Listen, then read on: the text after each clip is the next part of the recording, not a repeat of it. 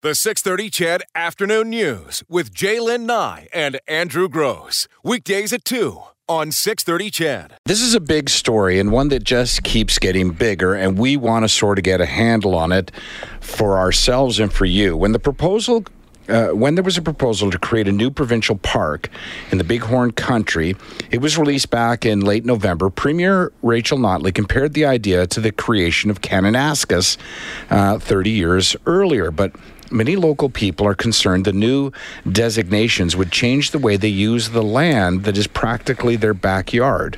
Well, frustrations came to a head last month, um, and uh, recently Ryan Brown, a construction company owner from Bentley, jumped up on a chair and shouted some questions to the crowd of people milling about at the display set up uh, around the perimeter of the room at one of these consultations. This is what it sounded like. People of Rocky Mountain House, can I have your attention, please? Can I have your attention, please?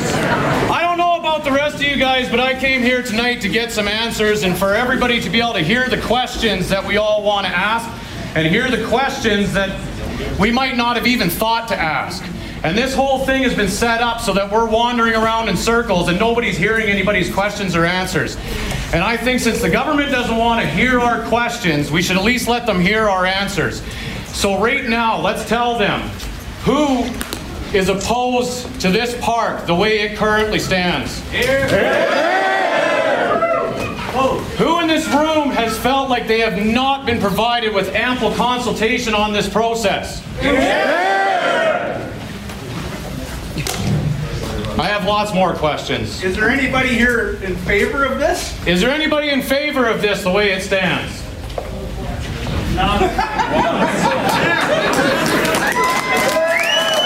Why does the government listen to the people?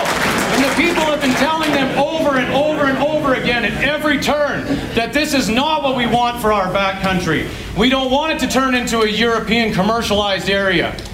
We want we want to protect it like anyone else with good practices that we've been engaged in for years. And the, the groups that need funding. We don't need to spend $40 million to build resorts. We need to give some money to the volunteers that have been doing it on their own dollar for years. Thank you. I just thought it needed to be said. I would invite the All right. right. So on uh, Saturday, the Environment Minister, Shannon Phillips, posted a media release online announcing that after consultations with RCMP, remember that, after consultations with RCMP, she decided to cancel January public meetings in Drayton Valley and other meetings in Red Deer, Sundre, and Edmonton. We're joined now by the gentleman who stepped up on that chair, Ryan Brown. Hey, Ryan.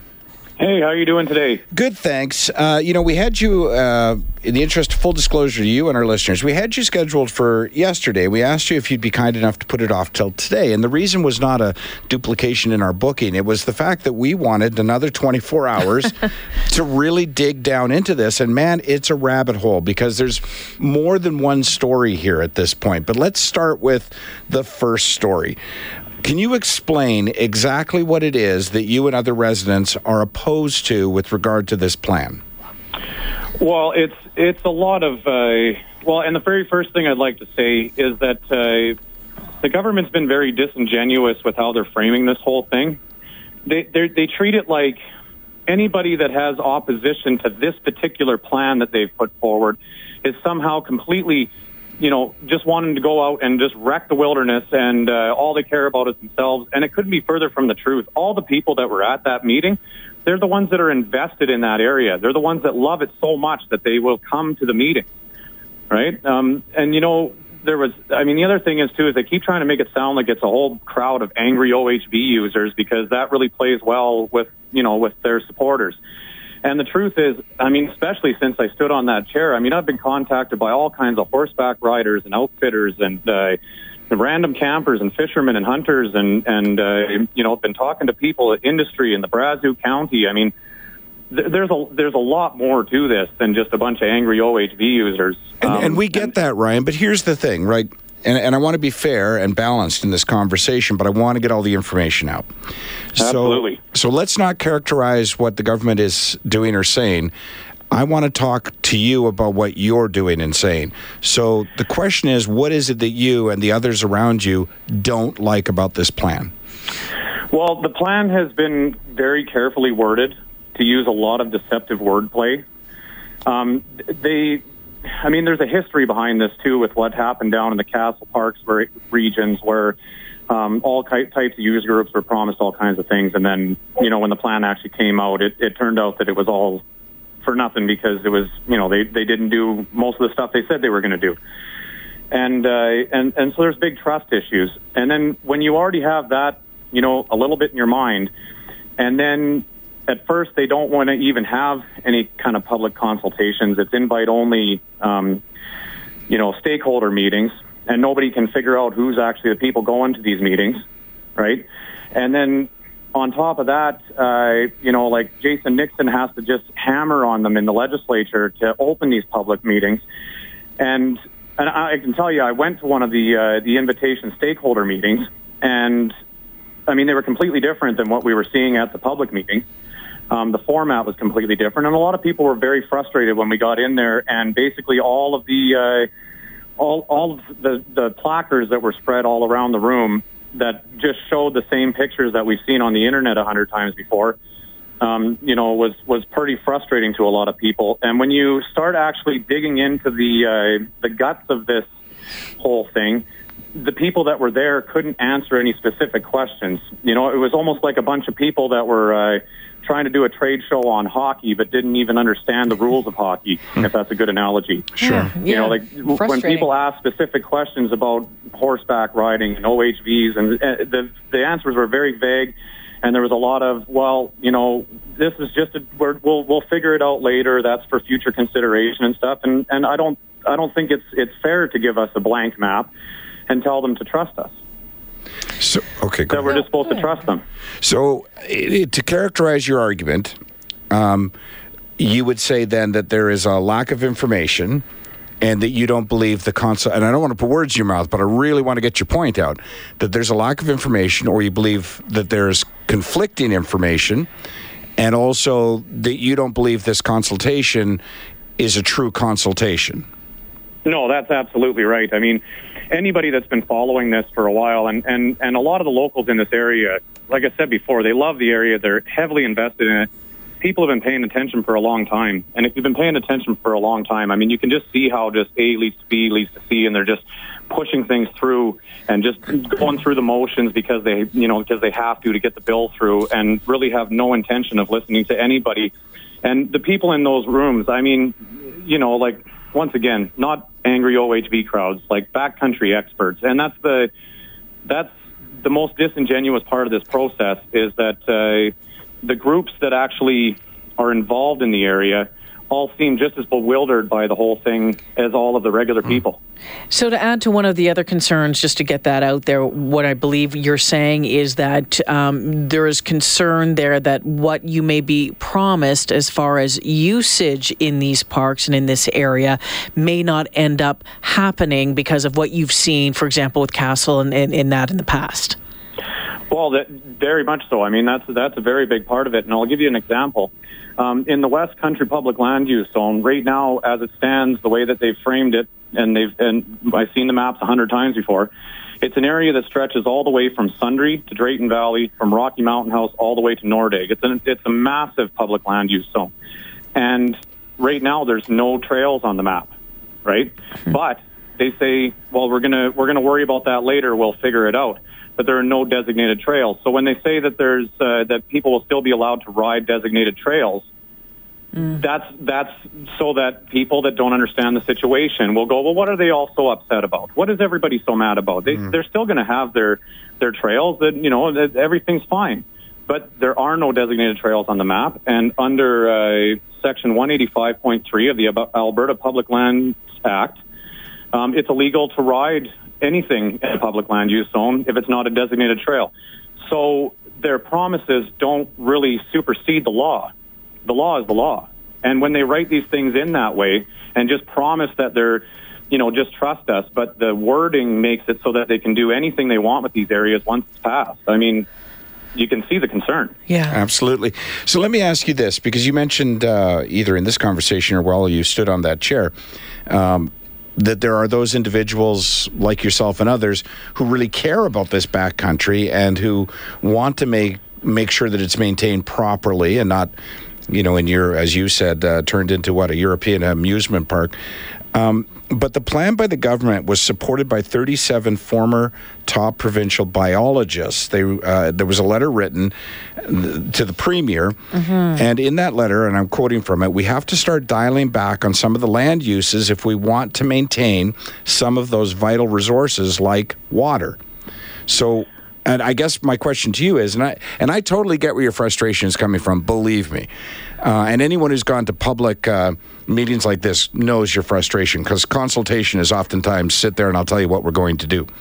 But if the scientists are saying that, listen, we need to get control of this, why are you disputing that? I'm not because I'm just as much like I, I, am all for science. I'm a very uh, centered person, um, and and a lot of the people out there are. I mean, that's the truth of it. We're not, you know, we're not necessarily just all right wing people that just want to wreck things and, and don't care about what the scientists are saying. Of course, they need, we need to listen to the scientists. The point is, though, is that they have just taken over the con- the narrative and have been framing the whole thing in a light so that people that have never really been out there, people that don't know the area, are getting all this misinformation about what's actually happening. I mean, the reports that you hear the people just garbage everywhere and stuff. Like I've been out there 30 years. I don't see this. Like people don't see this. I mean, it happens sometimes. And, and people clean it up. But the bigger point is too, is that, uh, you know, for example, they keep saying that, uh, you know, we need to protect the stream beds from all the OHV use and stuff in the headwaters. Well, where the wildland park starts at the beginning of Bighorn Dam, I mean, there has never ever been any trails. I mean, lots of horse trails, but there's never really been any trails past that point. Um, the uh, public land use zones in that area have banned OHV use for a very, very long time. But it's a really good talking point to fire up their base, and it's it's misinformation on their side. Hmm. So when the biologists say yes, we need to protect that area, yeah, we need to do lots of things to protect the area. We've been asking, uh, you know, to get some money back from all the registration that we pay. We pay, we have to register a machine, uh, all, all of the off-highway vehicles that we use um, to go back into maintenance of these areas and, and for the actual trail experts to be in there, you know, building bridges and doing things to mitigate damages and stuff. But I mean, they've never never done any of that so, at all. So, so, so, Ryan, back to this. I guess maybe the next part of you know this this story, and it and it's the consultation process and the changes and what has happened over the past, you know, three or four days. So the Environment Minister Shannon Phillips said she'd heard stories of Albertans quote afraid to attend, uh, you know, community events uh, that Albertans were being berated in public, that they'd been followed home, and Alberta's uh, feeling intimidated to not speak their mind or participate in the important discussion. Uh, we know that she has, you know, things have been changed as far as it's going to be moved to an online consultation. She said that this was done, uh, that that move was was done in consultation with the RCMP. The RCMP today, a media relations person out of KDIV, saying that he hasn't heard of anything uh, like this sort of behavior. Uh, what do you say to that? Uh, first off, have you witnessed any of that behavior? And number two, what do you say to the uh, the actions of the environment minister over the past 24, 48 hours? Well, it's I mean it's absolutely ridiculous. I mean, we're Albertans. I mean, I don't know if I've ever seen somebody get so fired up that violence has erupted, and especially in our small towns and communities like Rocky Mountain House and Sundre.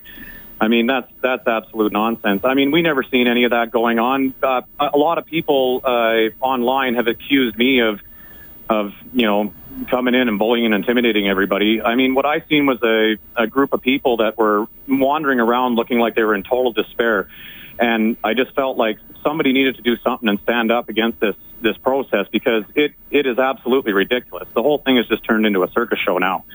Um, so, so, what do you think needs to be done? What does the government need to do? Well, they need they need to start over. There's without a doubt, and the very first thing that they need to do is they need to come up with a, a legislative framework that includes the groups and gets them in a, a room together so that uh, you know there could be environmentalists in the room and uh, and and lots of different user groups, horseback riders, solve the user conflicts in these areas before they even start. Um, which, at the same time, I would like to say right now, uh, in my experience out there over the last 30 years, I mean, the user conflict argument is kind of a silly one too. There's I mean, there's not very much user conflict. The horseback riders, uh, they ride in, and most of the time they're in completely different areas. We hardly ever see them. Um, you know, the whole the whole thing. It, there's a lot to unpack here. It, mm-hmm. it, in especially in a short radio show. Like, but um, the the whole thing is just it's just so frustrating, Jalen. You just you so want to be you want you want yeah. someone to sit down and listen to you and actually believe that your concerns, your thoughts, your input is being heard and then move forward with the plan from there. Well, that's exactly right. And I mean, we we have all kinds of people that are coming out against this. I mean, the Brazeau County last night at the rally in the Valley, rally at Drayton Valley, the Rally Canada guys put on a really good rally last night. Um, you know, the, the Sunchild Reserve was there. They got up. They, they stood up. They said, we, we have not been consulted on this either. Hmm. I mean, it's absolutely obvious that they're trying to ram this through as fast as they can to get it done before the election. And, and the, uh, and the, the back country that we know and love could look completely different and the rules could be so screwed up. Can I, can I give you an example of one of the things that happened yep. at one of the stakeholder meetings that I was at? Sure. Um, there was a there was a stakeholder that owned a, a horseback riding outfit in the Hummingbird area, and uh, he had he had a concern because he read in there that you know the gravel pits and stuff they were gonna they were gonna get rid of the gravel pits and and you're gonna love that right? Because who wants to look at an ugly open gravel pit? And and he looked at them with the most confused look and he said well what are you planning on doing with fixing the roads when it floods out here? And and and he went well what do you mean? And he's like well those gravel pits are for fixing our roads do you, do you think we're just, like just selling all that gravel to other places and stuff? Like, no, it's because we're out here. There's gravel handy. Why would we truck it all the way from Rocky Mountain House? And it's that kind of like it's those kind of holes in the plan that when you actually go to these meetings and you start asking the questions that you you look at them and you go, you don't have anything figured out this is ridiculous. If there's yeah. not an understanding well, of the area, it well. comes down to. We talked about this earlier in the show, and I, I, I, spouted off about it. But it comes down to an understanding of what consultation is. And I've been down the same road as you in a different matter, where you think, "Oh, great, we're going to be consulted," but our your definition, my definition of consulted is they're going to consult with us and we're going to tell them our concerns.